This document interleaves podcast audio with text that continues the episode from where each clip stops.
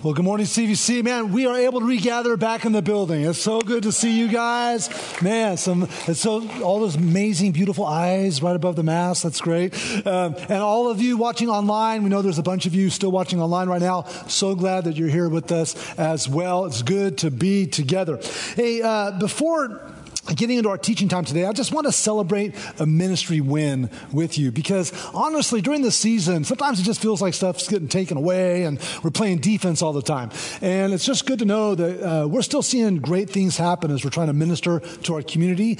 And so for months, we've seen people deliver, you know, masks and uh, food and supplies and uh, just loving and blessing others. But one specific recent ministry win I want to bring to your attention in case you didn't know was our last blood drive on June June 30th. Now, we have done uh, blood drives for the last 16 years. We've had 18 blood drives in the last 16 years.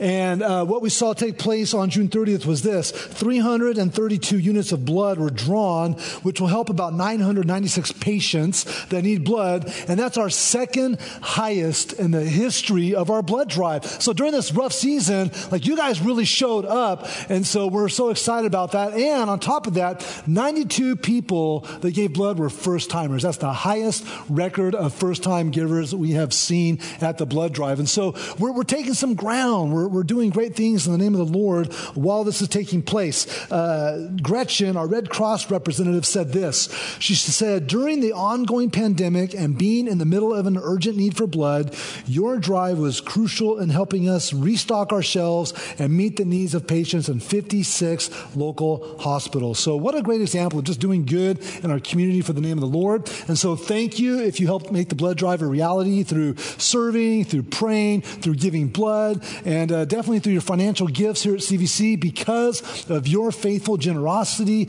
here at CVC, we can continue to do these types of uh, good deeds in our community. And as far as giving, just a reminder that even though we have collection boxes on the walls, even though people still send it in through mail, the majority of our giving is received through digital or online formats.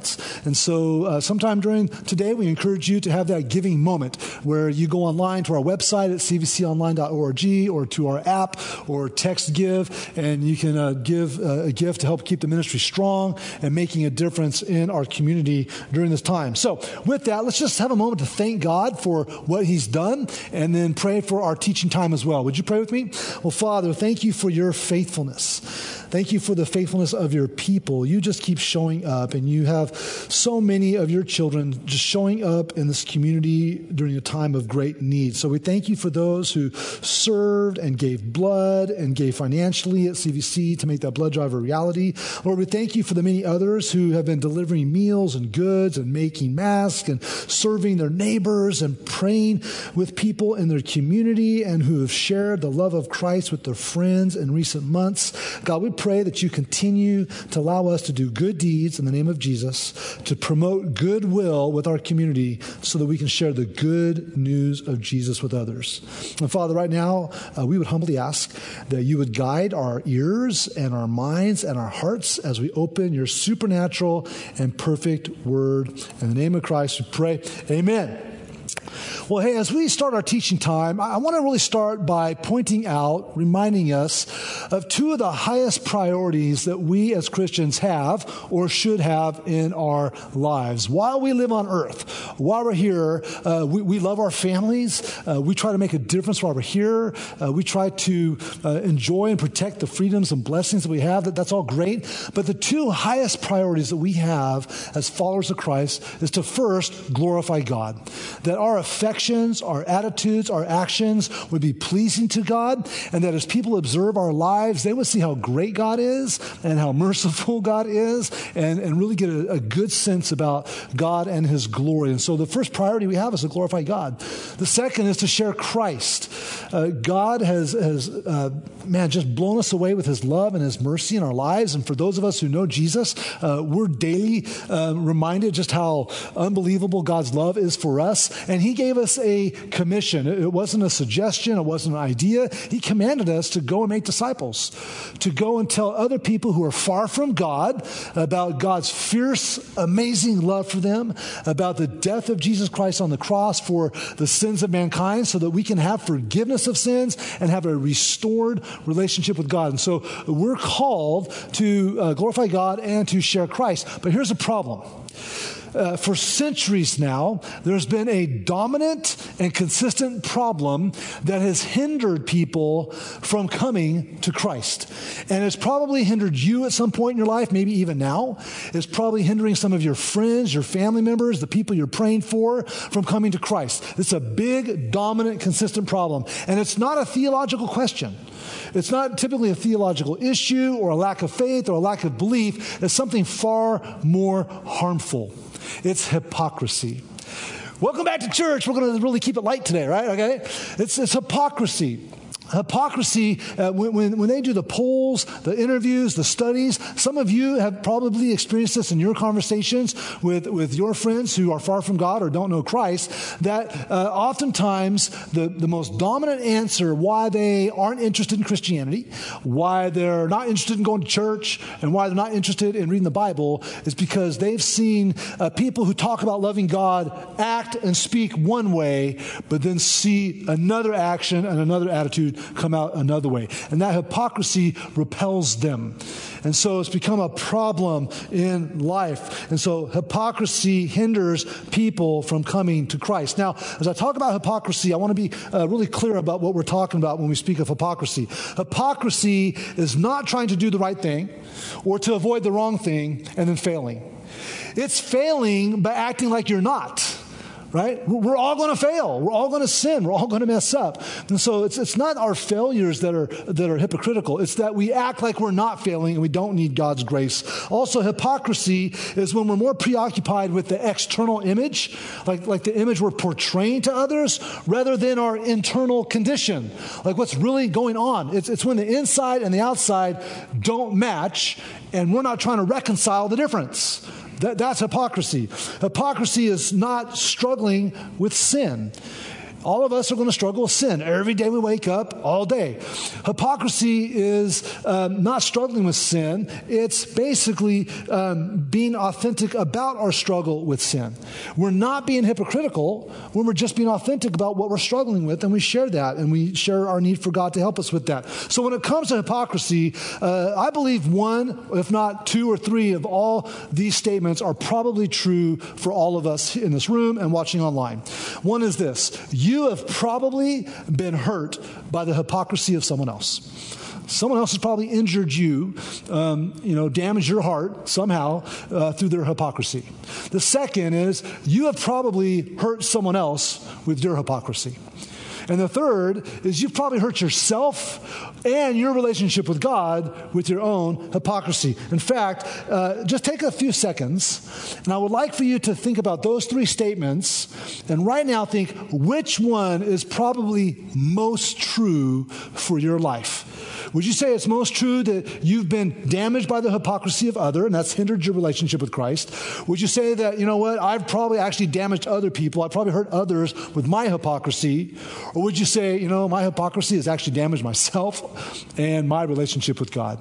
And so think about that for a few seconds. And I'm going to come back to that a little bit later and ask you to interact with that. And to no surprise to us, God has an issue with our hypocrisy.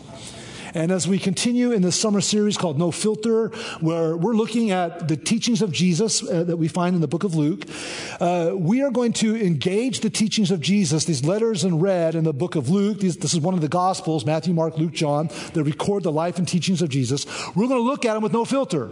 We're, we're not going to put a personal preference filter or some sort of filter over it that's going to make us dismiss or dilute or redefine what Jesus said. And today, in our text, in our passage, we're going to see him go after this issue of hypocrisy. And it's not the first time he's done it, and it's not going to be the last. But join me right now in your Bibles. Open up your Bibles to the book of Luke, chapter 11.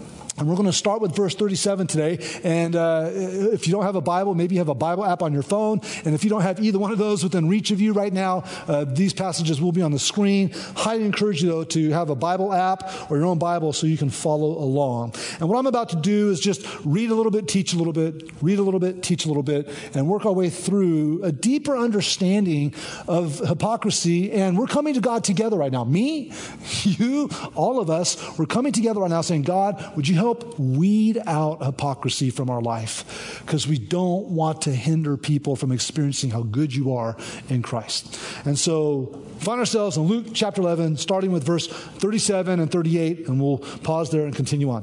Here's what we find. While Jesus was speaking, so he's teaching, he's speaking to a group of people, a Pharisee asked him to dine with him. So he went in and reclined at the table.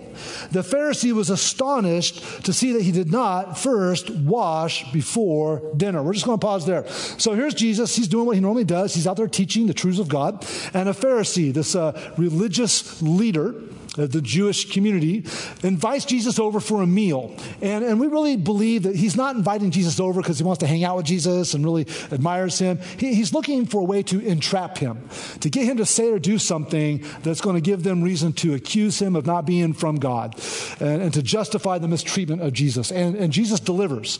And, and so Jesus is invited over. He comes into the home and he just reclines at the table. Uh, not, not tables and chairs like we're accustomed to. They kind of had pillows around a low table and he just got down really low and kind of reclined close to the table. And the Pharisees offended because he didn't wash his hands.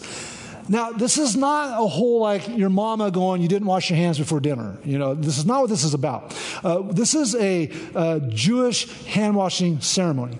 And so every morning, typically faithful Jews will get up and they will wash their hands in the morning.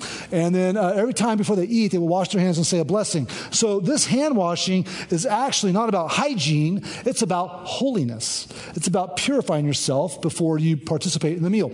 And what I have here and what you're seeing on the screen is a traditional and a modern current Jewish hand washing cup. What do you notice about this cup that's a little different than maybe your cups? Two handles, right? Okay? Some of you are thinking, oh, they were thinking of the lefties and the righties at the same time. No, that's, that's not the point of the two handles. And they've been finding these cups for centuries. When they excavate in Israel, you'll see old pictures. But basically, the purpose of washing your hands was to remove the defilement spiritually, right? To purify yourself before the meal and then say a blessing and take it. Well, it was very important that if you were washing your hands, that if one hand was clean, it didn't accidentally touch um, the other hand because if the other hand's dirty, then the dirty hand defiled the clean hand. So you had to make sure the two hands didn't touch when you were washing your hands. You see how meticulous they are about rules, right? Okay. And so what they came up with to make life easier was the two-handed cup. And so even now in Jewish communities, if you go to Israel, you'll, you'll see the two-handed cup, and now you know what it is. And what they typically do is they'll, they'll take, you know, the, the dirty hand will grab a handle and they'll fill it up with water or dip it in water, and then they rinse the other hand two or three times.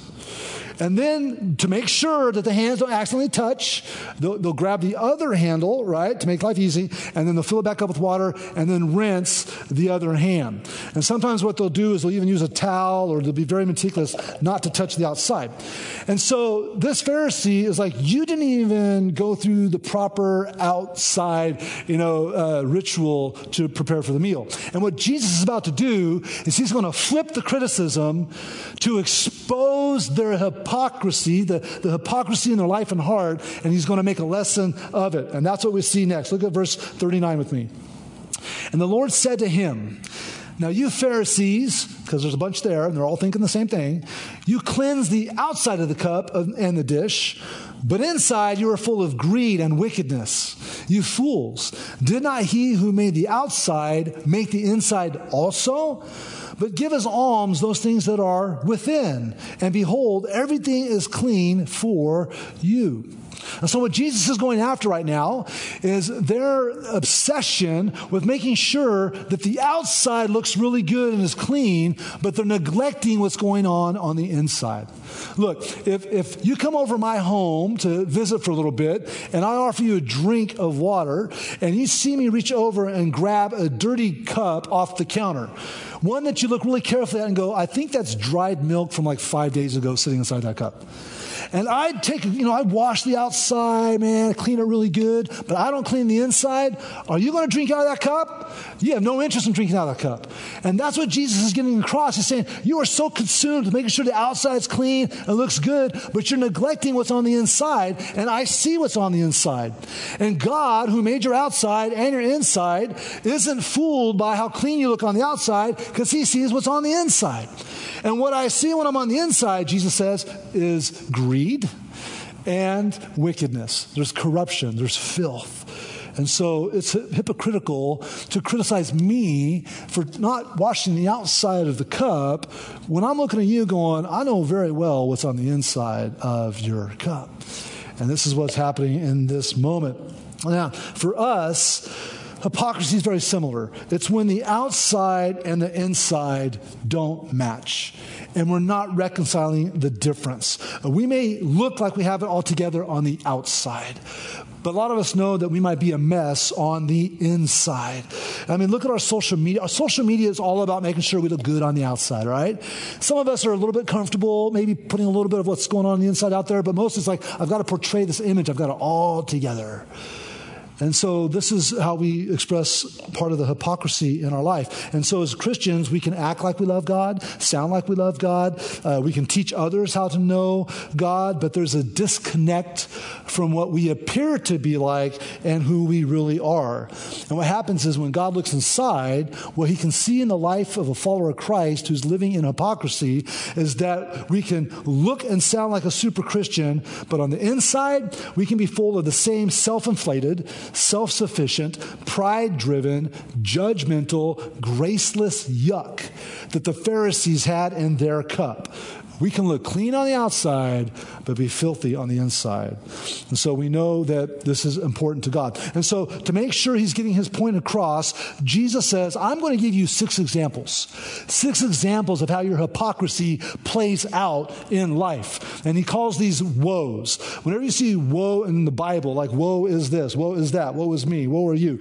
Woe is an expression of grief with a tone of warning. It's like, oh man, you're in bad shape shape and, and you really need to pay attention. So he, he has these six woes that we're about to see to really elaborate on the filth that he's seen on the inside and the hypocrisy. And so here's what we see. Example number one. Example number one is selective obedience selective obedience. Verse 42 says, But woe to you, Pharisees, for you tithe mint and rue and every herb, and neglect justice and the love of God. These you ought to have done without neglecting the others. See, the Pharisees were being selective in their obedience. So Jesus points out, like, you know about tithing, that everything you have is from God, and what God's commanded in Scripture is that you just give 10% back to Him as a thank you, as an act of dependence, and as an act of obedience. And so they took 10% of their produce, their animals, whatever. And in this case, they were so hyper diligent that they took 10% of the very spices that they would grow or use for cooking. And they would, they would, you know, give the 10% of their spices to the Lord. And he's saying, You're doing something so meticulous, yet you're neglecting a lot bigger issues. You're neglecting your love for me, and you're neglecting justice. So, really, you hear the echo of you're not loving me and you're not loving others. You're not loving me, you're not loving your neighbor. And so, good job tithing, but really it's an empty act because you're neglecting things that are weightier, that matter more in the sight of God. Now, God didn't. Um, criticize. He's saying do both, but you're neglecting one because you're being selective in your obedience. And we do the same thing in our hypocrisy when we choose to be selective in obeying God's word. And as we read the Bible, as we get a good glimpse of how God wants us to live, what happens is we look at some of what God commands us and we go, oh, that's easy for me, or I enjoy that, or it's a little bit of a challenge, but I enjoy trying to exercise that in my life. Forgiving others, um, being merciful, uh, you know, reading God's word, praying. We're going, we like these things. But then there are other moments when we're more selective in our obedience. For example, Jesus tells us to love others as Christ has loved us. God tells us that uh, let our speech be full of grace when we speak to others. And we go like, oh, I'm, I'm down with that until maybe someone has a different view on wearing a mask than you do or maybe until someone votes different than you do. Now, all of a sudden, we're selective in our obedience. Well, now I'm, I'm going to speak this way to those people, or I'm not, I'm not going to be loving and harsh. I mean, these are, you know, just kind of recent examples that a lot of us have been experiencing. Or sometimes when, when we look at God's word and God says, a man shall leave his mother and father and be united to his wife. And we say, that's God's plan for a man to meet a woman and be married, and, and that's the plan. And we go, I'm down with that until we meet someone we really like.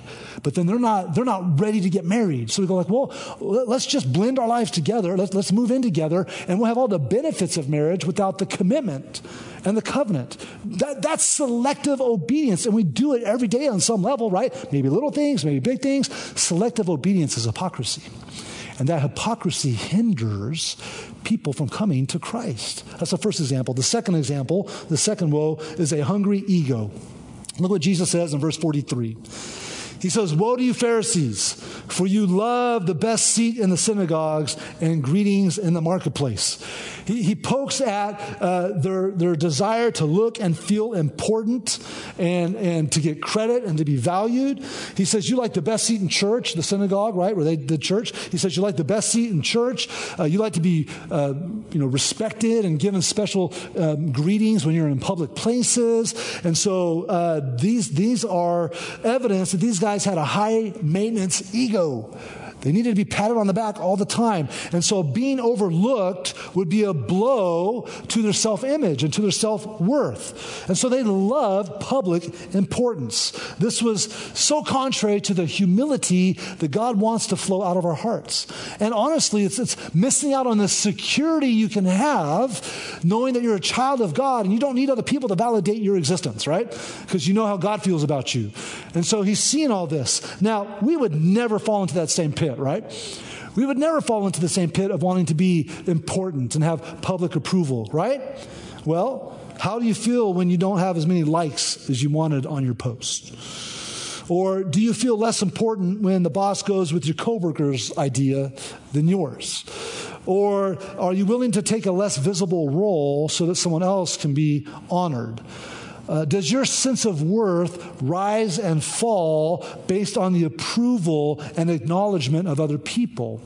See, this is what it means to have that kind of hungry ego. Uh, the fourth century theologian Augustine really nailed it when he said this.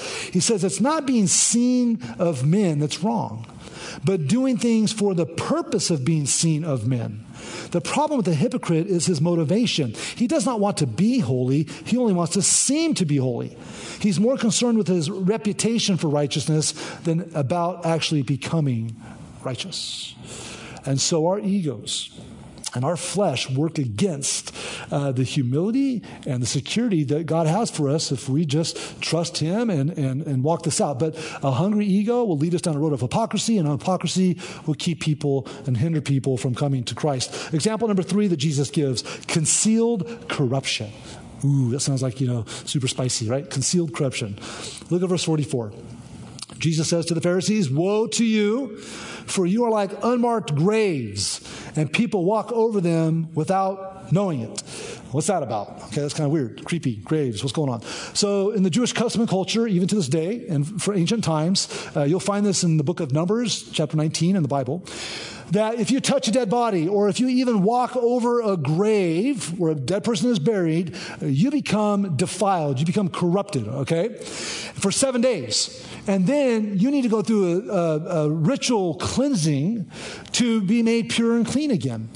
And so, uh, for Jewish culture and custom, they made sure that graves were marked, whether a person died in the wilderness and they, they put a, a big giant pile of rocks over it, or whether you see a cemetery with lots of you know, whitewashed tombs and, and, and, and rocks. They wanted to make sure the graves were marked so no one accidentally walked over one and became corrupted, became defiled. Do you see what Jesus is saying here? This is very, very offensive. He's going, You're like an unmarked grave. people encounter you, and instead of helping them, you're actually hurting them. Instead of them walking away being uplifted, they're actually walking off worse shape than when they encountered you. Why? Because of your hypocrisy. This, this is really pointed language. Talk about no filter. And so he's saying that they're unmarked graves and that even though their hypocrisy wasn't always obvious and that their sins weren't always obvious, that they were unmarked, they were still going to have a negative effect on the people who encountered them and maybe sat under their teaching or tried to imitate their way. And, and they got sent off on a different path because of encountering these Pharisees, because of their hypocrisy. And when we're living dual lives where the outside and the inside don't match, and when we've got concealed sins, and, and we're saying, I, I, believe in God, I love God, and, and, and, on one hand, but we're living a life that looks contrary to it, whether it's seen or not seen, if it's concealed, it's eventually not going to only hurt yourself, it's going to hurt others in your life. It's going to come out, and it's going to do harm. And so you see this concealed corruption that lies with hypocrisy, and that concealed corruption will hinder people from coming to Christ. Now, we see an interesting moment develop now in the text, right here at verse 45. So, Jesus at this point is talking to a group of people in this Pharisee's home, and you, and you got a lot of these Pharisees present, but there's another group of people called the lawyers. Now, do not think defense lawyer or prosecuting attorney. Uh, lawyers in the Jewish religious system are experts in the Jewish law, in the Jewish rituals and religious customs. And so now there's lawyers present, and these lawyers are in the room listening to all this going on, and they're starting to go, wait a minute. I, I think he's kind of lumping me in. Like, you ever have someone talk about you, but they're not looking at you? You know that feeling? I think these guys are going, time out here. I think, I think he's poking at us as well.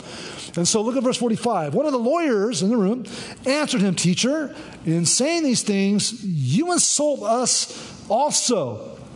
And it's funny because Jesus is like, Oh, you want to come at me? Welcome to the party.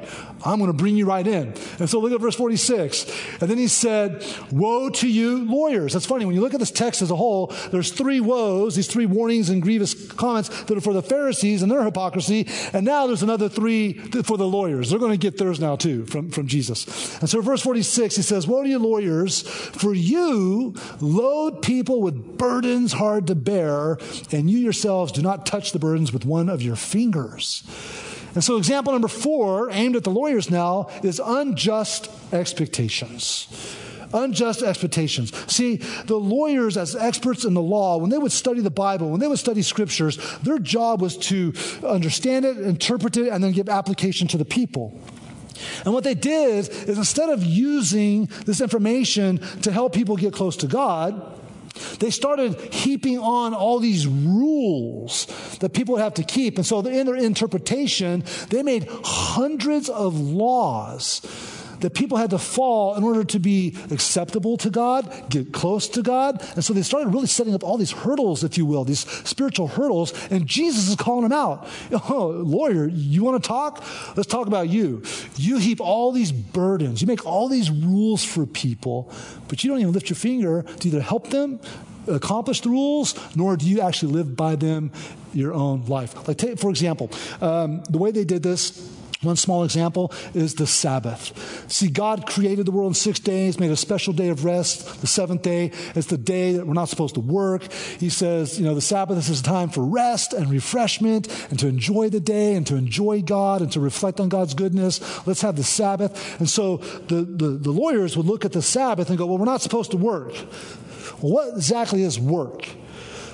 So they started creating all these rules, like how far you can walk on the Sabbath day before you're technically working, how much you can actually carry before you violate the Sabbath and, and, you're actually working, what kind of knots you can actually tie in a rope or not. So they were just heaping all these crazy burdens, right? And then, of course, they didn't either bother fulfilling them themselves, or they didn't do anything to help people accomplish the rules. They just use it as a, as a spiritual taskmaster to keep people in line. And Jesus is saying this is hypocrisy. Now, we see this today still when some religions, some churches, some religious individuals um, experience and you probably have experienced this, they create a list of do's and don'ts in order to be loved by God, in order to be uh, come close to God, in order to be accepted by God. They say you have to make sure the, the, the list of do's and don'ts on the outside that you're accomplishing those so that you can get God on the inside. But we know that's not biblical. God says, no, let me in on the inside, and then I'll work, I'll work in you, and it'll eventually come out. That's the way God works. And so when you've encountered someone going like, well, you can't look like that, dress like that, talk like that, do these things um, in, in, order for God to love you, in order to get into relationship with God, they're doing the same thing. These are unjust expectations, and they're, they're laying all these burdens on you. And we know very well not everybody can keep up with those burdens. And so they become unjust expectations. Now, it's true that when Christ is in our life, we're transformed. And the way we talk and think and act change. But we don't change because we're, we have to and we're supposed to. We change because we want to and we're, we're drawn to do it because God's Spirit's transforming us. So Jesus is trying to break through this understanding. And so he says these unjust expectations, it's hypocrisy, and that hypocrisy hinders people from coming to Christ. Example number five misplaced honor. This one's going to sound a little confusing at first. I'm just going to warn you, okay? But it's going to make sense here in a minute. Look what he says as he goes on in verse 47. He says, Woe to you, for you build the tombs of the prophets whom your fathers killed. So you are witnesses and you consent to the deeds of your fathers, for they killed them and you build their tombs. Therefore, also the wisdom of God said, I will send them prophets and apostles, some of whom they will kill and persecute, so that the blood of all the prophets shed from the foundation of the world may be charged against this generation. From the blood of Abel, the very first murder we see in the Bible, to the blood of Zechariah, the last prophet killed in the Old Testament and the Jewish scriptures, who perished between the altar and the sanctuary. Yes, I tell you, it will be required of this generation. It's a little confusing, but what Jesus is pointing out to these leaders is that they build these ornate tombs to honor God's messengers and prophets of old. Uh, here's an example of one. You'll find this one in the Kidron Valley there in Israel. It's the, the tomb of Zechariah. It's been there since the first century. It's built there to honor the prophet Zechariah. It's huge, it's massive, it's built into a mountain. And so Jesus is saying, okay, time out here. God sends you messengers. He sends you prophets with a message. He sent them to your dad, your grandfathers, your great grandfathers to, to help them understand how to walk with God. They heard the message, they didn't like it, so they killed the prophets. And then what you do is you build a tomb to honor the prophets but yet your dad's killed those prophets. So there's a contradiction, there's a hypocrisy, there's a disconnect here because you, you're trying to honor the messenger, but you want nothing to do with the message. And so it's funny because once these guys are dead, you're building something to honor them, but you mistreated them when they were alive. And so there's this disconnect that Jesus is going after, saying this is a contradiction. And so Jesus is getting to the point to see, hey, look, you are actually a lot like your forefathers. You're not receiving me and the message from God that I'm bringing. You are more interested in, in condemning me and condemning the voice of God than actually obeying it. And so, really, uh, you're just heaping on more guilt to the blood that's on the hands of your forefathers because you're just like them more than the prophets you say you admire. And so what you see here is you have this misplaced honor. And they're saying they honor the prophets, but they don't. Here's how that plays out in our life. In our moments of hypocrisy, we will do the same thing when we encounter someone who is opening up the scriptures and in love and maybe encouragement, education, instruction, or correction we'll say, This is what God says on the matter going on in your life. And maybe at first you're like, yeah, I believe that. And, and, and, you give, you start to say you give honor and appreciation to the person pointing this out. But the second you encounter someone else who has an opinion that aligns more with your emotions or more with your personal opinion, whether they are tied to Scripture or not, you go, yeah, yeah, it's kind of like that. And all of a sudden, you align yourself with the person who's actually going against God rather than aligning yourself with the person who's going with God. It's the same thing that these guys were doing. And, and we do the same thing. I'm telling you, as a pastor, I'm stunned when I hear stories repeatedly and often, sadly, of how people are making major life decisions on issues that God has spoken clearly on. Things related to sexual identity, sexual purity, marriage, divorce, relationships, justice, slander, substances, purity. And, and at one time, the people said, I really believe God wants this. And, and they align themselves with that. But then, when a voice of a friend or someone else comes, kicks in, they flip flop and they start to honor the person who aligns with their opinion rather than honoring God and the person who's trying to keep them close to God and in God's will. This is what we do when we have misplaced honor, and it's a hypocrisy. And hypocrisy will hinder people from coming to Christ. And the last example we see here, example six, is inaccurate teaching. Look at verse 52. Woe to you, lawyers, for you have taken away the key of knowledge. You did not enter yourselves, and you hindered those who were entering. I'd like for you to get the image of, and maybe this has happened to you, where you have a key and you're trying to get in a door and it's not getting you in the door. wrong key, wrong lock, something, right? Keys upside down, you, you can't get in. And because you can't get in, anyone who's with you can't get in either.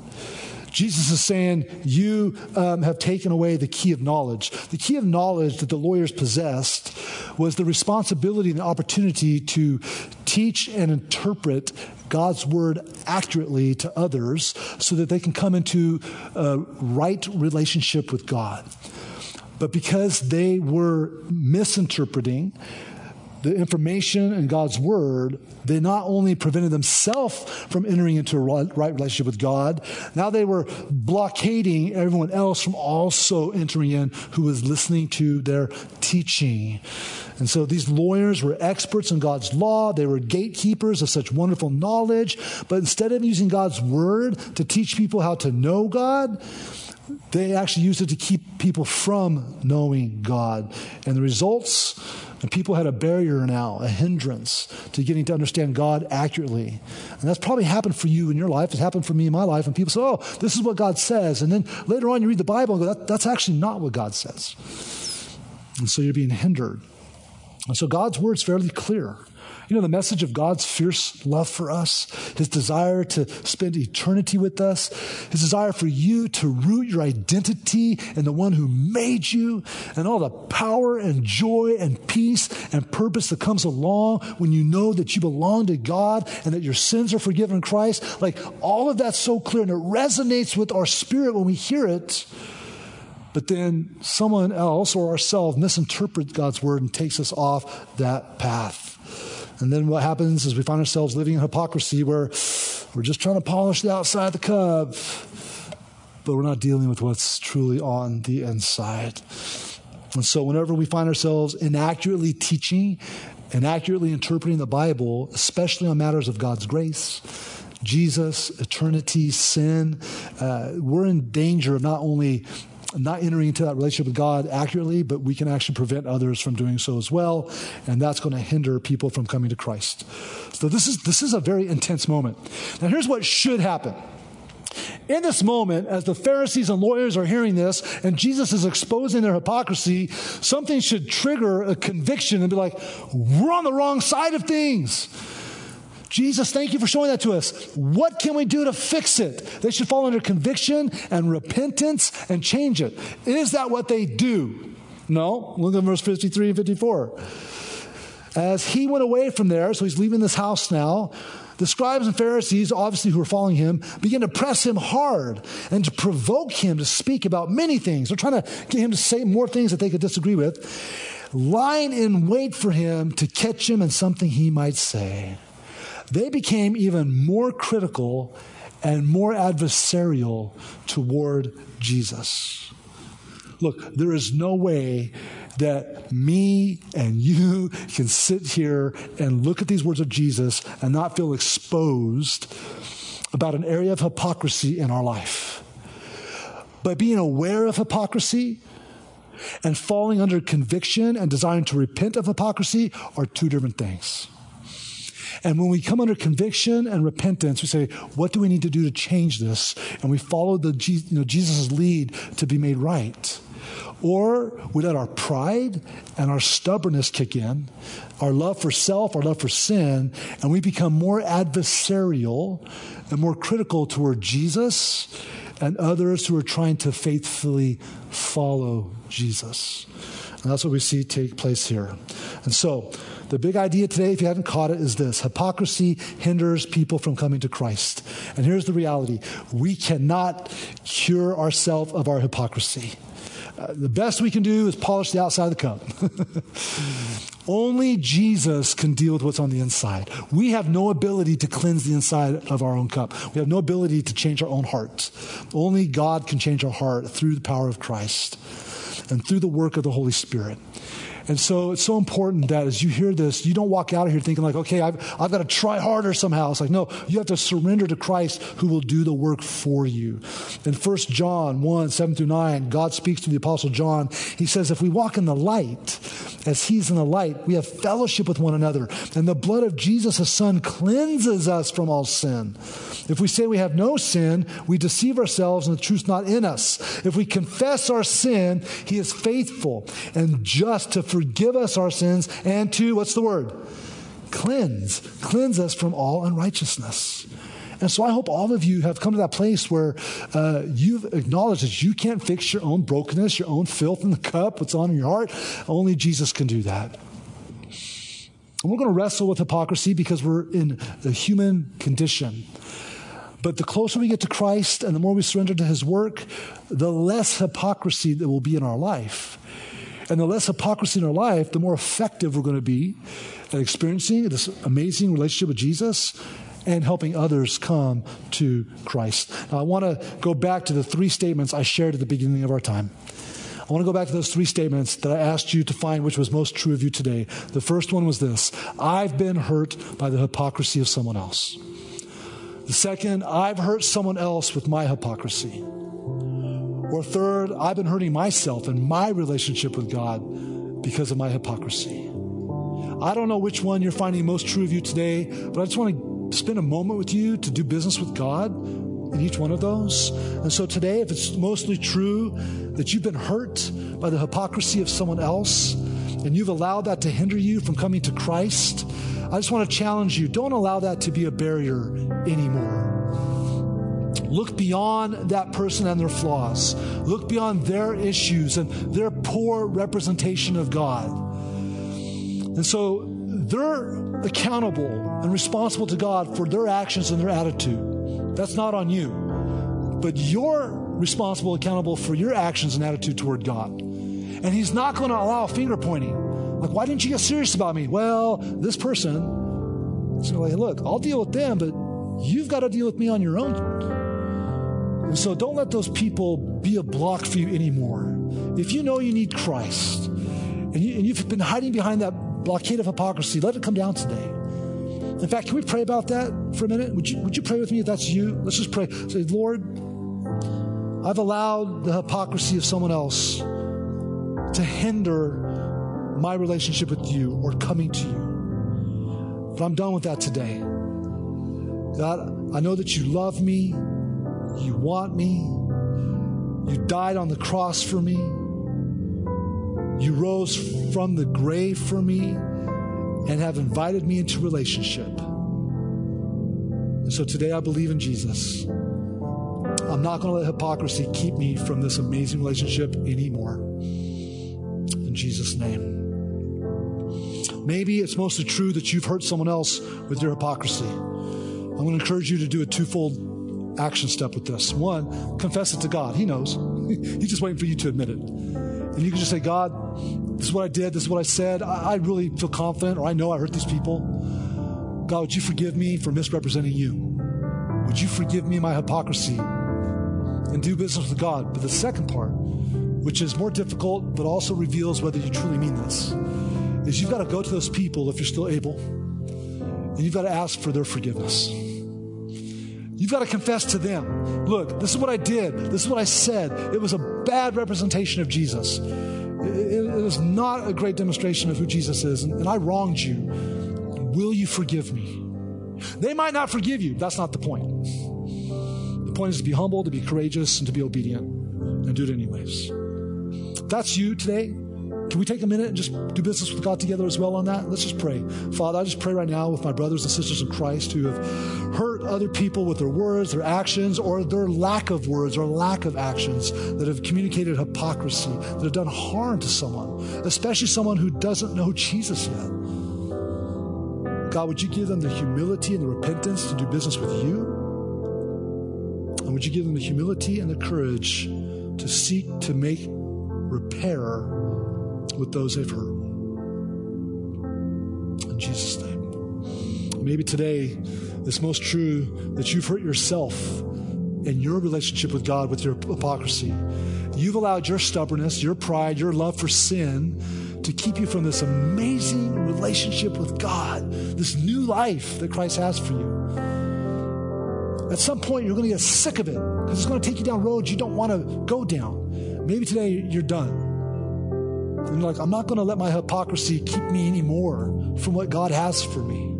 Can we, can we spend a moment praying about that together too, Lord? Thank you for those today who have the humility to acknowledge that their hypocrisy is hurting themselves and their relationship with you. God, bring them to a place of true repentance, true remorse, true surrender to experience who you truly are, all that you have for them. In Jesus' name. Just a couple ways that we want to help you with whatever response you chose today. If, if you prayed to receive Christ today, or you're trying to give your life to Christ, or you want to know more about how to give your life to Christ, would you get out your phones? If you're home right now, you get out your phones, even if you're in this room, and would you text the word Jesus to 440 276 5575? We've got a real life person that will take that text and then help guide you through some next steps of how you can grow in this new relationship with Jesus Christ. Maybe something we talked about today has triggered a need where you need to connect with the pastor, get some guidance, or you know you got some questions. Uh, you can type the word connect right now and send it to that same number. Text it to 440-276-5575. Say, I just need to connect with someone that can help me out with something I'm processing. And we'd love to serve you in that way. And so, kind of tough teaching, but let's not make the mistake that these guys made and think, oh, it's all about the outside. No, let's, let's let God do the work on the inside. Amen? Let's stand and let's worship the Lord as we prepare to close service.